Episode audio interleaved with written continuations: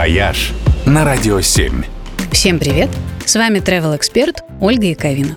20 марта отмечается Всемирный день французского языка. За что он удостоился такой чести? О, поводов очень много. Начать с того, что французский один из самых распространенных в мире. Его признают официальным целых 33 страны, в том числе более половины стран Африки. На нем говорят на пяти континентах. Это официальный язык дипломатии и международной почты.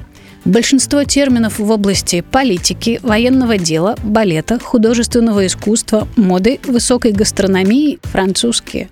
Этот язык вообще первый в мире по числу заимствований из него – даже в английском более трети слов имеют французские корни, потому что после победы Вильгельма Завоевателя на протяжении 300 лет официальным языком Англии был, представьте себе, французский.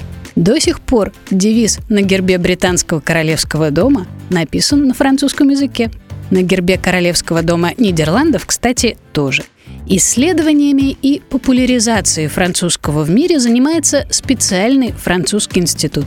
А еще в Париже есть целый музей, посвященный французскому и другим мировым языкам. Там рассказывают массу интересного. Например, о том, как образовывались те или иные языковые группы, как они распространялись по миру и влияли друг на друга – там можно послушать звучание самых необычных языков, например, языка свиста, который используют на одном из Канарских островов, или язык бушменов Танзании, который состоит из щелчков, цоканья и причмокиваний. Но главная тема музея – это, конечно, французский. О нем тут рассказывают действительно массу интересного, потому что чего уж тут.